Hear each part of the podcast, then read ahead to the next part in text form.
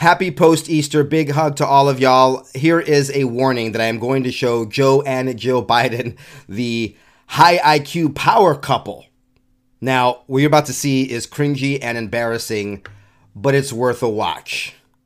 Let's get started. We are honored to have the president, you, Joe. Biden, and Dr. Hi, Jill Biden. happy Easter. Happy Easter. First of all, how, how was your Easter? It was great. We went up to Camp David and we had a, we read the whole family. Getting bigger and bigger, grandkids, kids. We had Easter egg roll. The family keeps growing, but of course, minus one.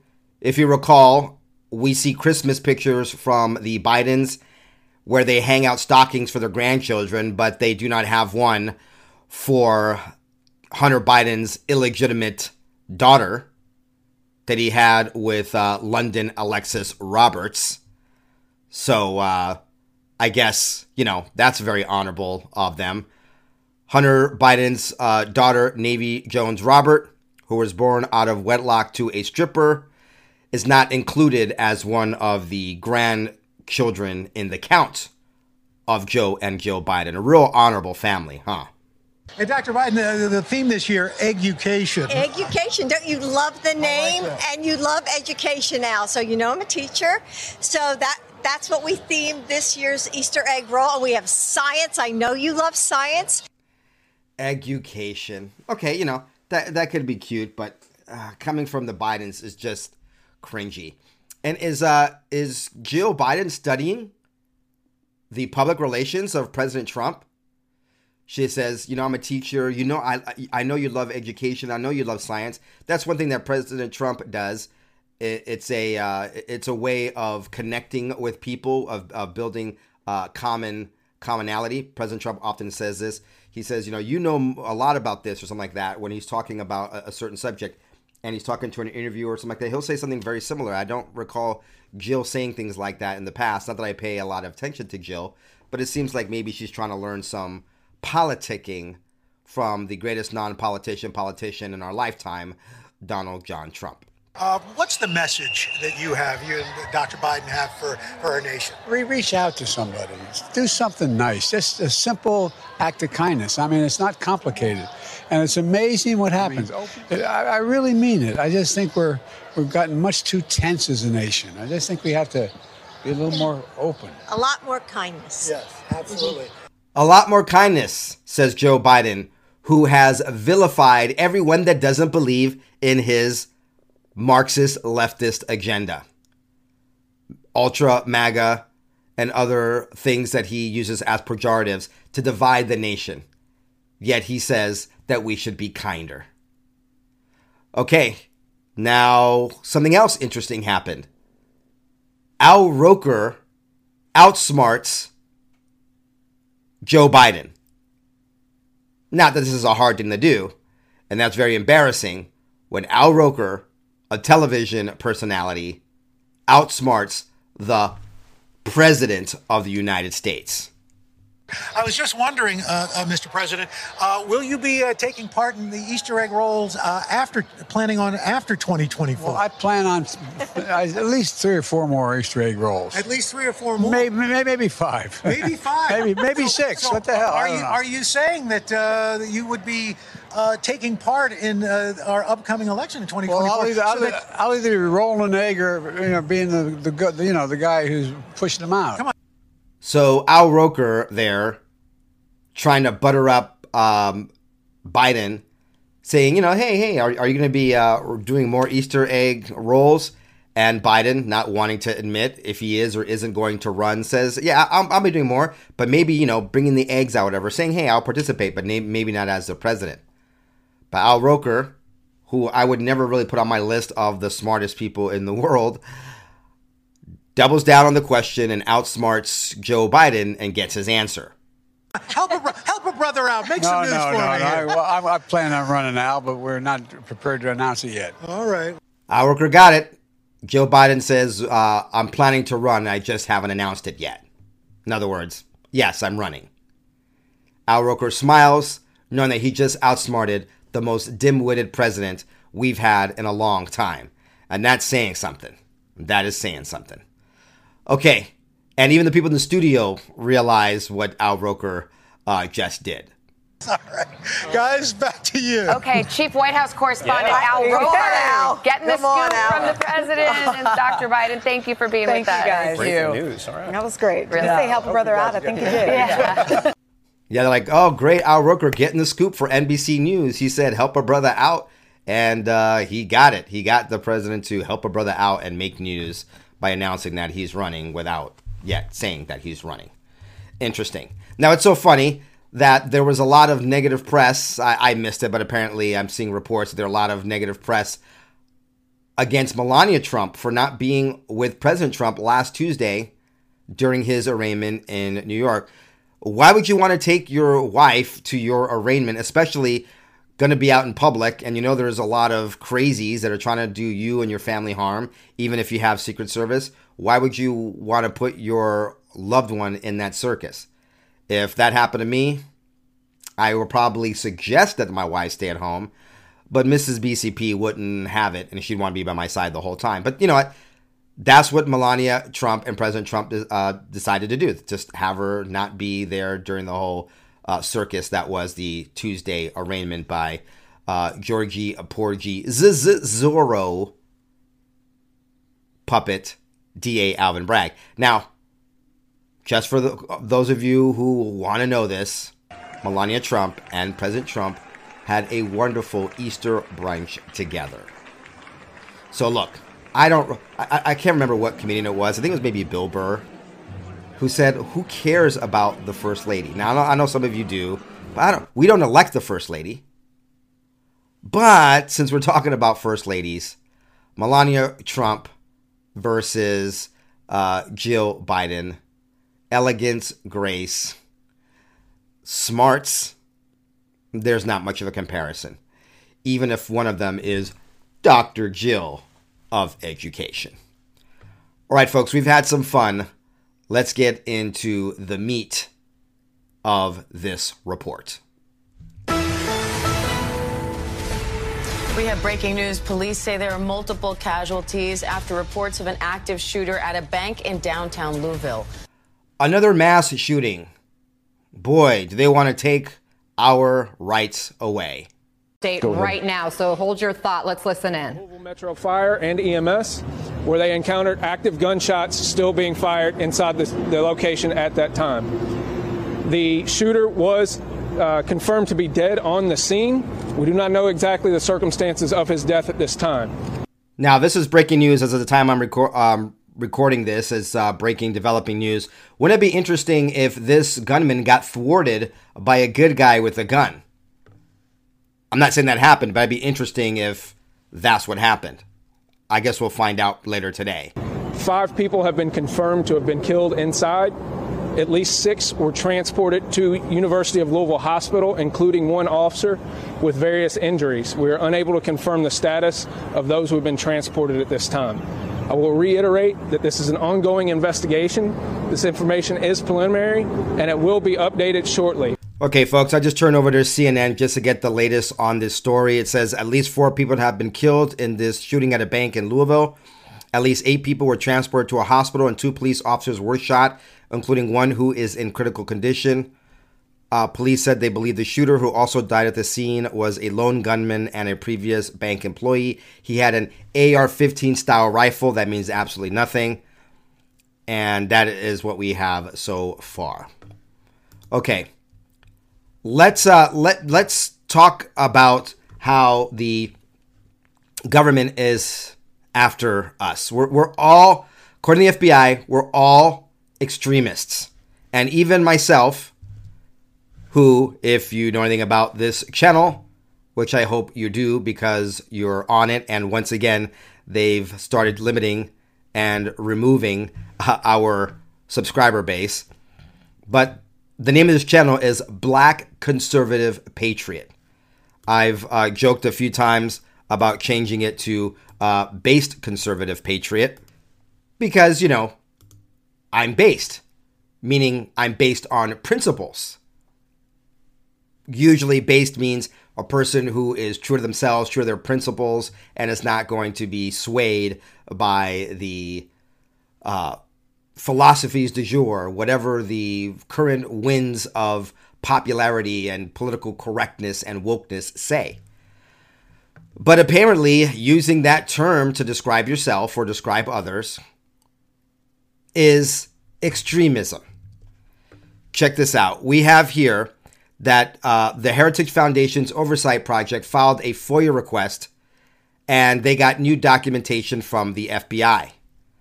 Now, the documents uh, were looking at the violent extremists looking at what they called RMVEs. I never even knew that this was a term, but it's uh, racially, ethnically motivated violent extremists. And guess what? Using terms like based, which they say RMVEs use the term to refer to someone who has been converted to racist ideology or as a way of indicating ideological agreement. Or red pill, for those of you that have seen the movie The Matrix, you know, Neo is uh, shown by Morpheus. He can take the red pill and see how the world really works, or the blue pill and continue living in a lie. Red pill just means your eyes have been opened, that you see how things really work, that the government is corrupt, that they're not altruistic and out to help you and what have you. But no, red pill, in the context of the FBI, means that you, you adopt racist, anti Semitic, or fascist beliefs. Wow. Absolutely wow. Well, one thing that fascists do is they disregard the law and they make their own law. And that's what we're seeing happening right now before our eyes openly by the Democrats who don't like a particular Texas judge's ruling. Texas federal judge blocks FDA approval of an abortion pill that's been on the market for 20 plus years. Trump appointed Judge Matthew Kacsmaryk asked lawyers weeks ago if a judge had ever done something like this, and the answer was no. A partial victory for a group of anti abortion advocates and doctors that had asked a federal judge to block access to the drug most widely used to induce abortions. Now, the plaintiffs had asked that judge to remove it from the market entirely, nationwide, immediately, but the judge didn't go that far. Instead, he has suspended the original approval of the drug, acknowledging the plaintiffs do have a right to sue in this case, acknowledging their arguments about safety concerns. This is significant. So, uh, you are probably familiar with this abortion pill. It's known as mifepristone. It's part of a two drug regimen known as medication abortion. But there's no immediate effect of this ruling. The judge is instead giving the Justice Department seven days to appeal, something the Biden administration has almost certainly going to do very quickly. They have signaled that previously. Okay, all of that transpired just as we were going into the Easter weekend. So, yesterday on the Sunday shows, we have uh, Dana Bashir on CNN questioning Health and Human Services Xavier Becerra about this. And their lawlessness, of course, always works in their favor. You'll see what I mean here in just a few moments. Here with me now is the Secretary of Health and Human Services, Xavier Becerra. Thank you so much for coming in this morning. So, this Texas ruling banning uh, mifepristone goes into effect on Friday unless a stay is issued. The question that women across America have right now is will they have access to abortion medication after this week?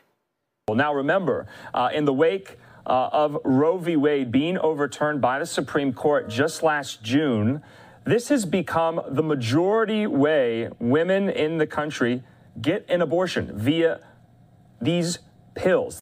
Well, they certainly have access today, and we intend to do everything to make sure it's uh, available to them, not just in a week, but moving forward, period, because mifepristone is one of the safest and most effective medicines that we've seen over the last 20 years to help women with, the, with their health care, especially abortion care. So uh, it is incumbent upon us as a country to make sure women have safe and effective medication uh, available.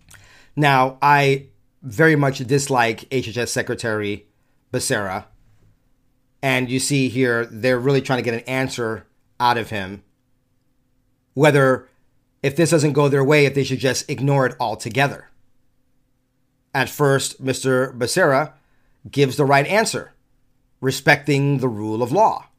Because AOC and others have been out there since the ruling came right before Easter that this should be ignored and things should continue as usual. We have to prevail in this. My next guest, Democratic Congresswoman Alexandria Ocasio Cortez, thinks that the FDA should just ignore the Texas judge's ruling. And, you know, she's not alone. I'm sure you've seen some legal experts argue the FDA does have broad discretion to simply choose not to enforce a ban uh, and allow the drug to remain on the market. So, yes or no, as the HHS secretary, do you want the FDA to enforce the Texas ruling if it is upheld? No punches pulled, straightforward. Becerra, if this doesn't go your way, do you guys obey the law or do you break it? Uh, yes or no, we want the courts to overturn this reckless decision. Yes or no, we want, yes, uh, that women continue to have access to a drug. So Becerra is saying we want to go through the process of the law, appeals, and what have you. We, we, we want to go the legal route. And I don't like Becerra, but that's an honorable and the right position to take. But Dana Bash is not taking that for an answer. She wants to know if the executive branch of the former Vice President Joe Biden is willing to disobey a judge's ruling. But what if they don't act in the interim before you get to that point in the I. I got to believe that an appeals court, the Supreme Court, whatever court, has to understand that this ruling by this one judge overturns not just access to mifepristone, but possibly any number of drugs. What if they don't? That's speculation that I think is not worth engaging in.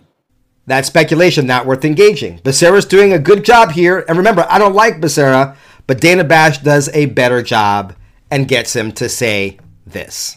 But are, are you taking it off the table that uh, you will recommend the FDA ignore a ban? Everything is on the table. The president said that way back when the Dobbs decision came out. Every option is on the table every option is on the table. He's not taking it off. So if they don't get their way, they will disobey. That's how it is. And that position, which was tweeted out and talked about and vocalized by Sandy Cortez, the congresswoman from New York, she was the next guest with Dana Bash, and she unabashedly doubled down on that what you just heard uh, me ask the secretary about was something that you called on the Biden administration to do, which is just to simply ignore the court ruling. Um, that's a pretty uh, stunning position if you think about it in the in the abstract about the notion of just ignoring uh, a judge's position. Ignoring a judge's position is ignoring the law.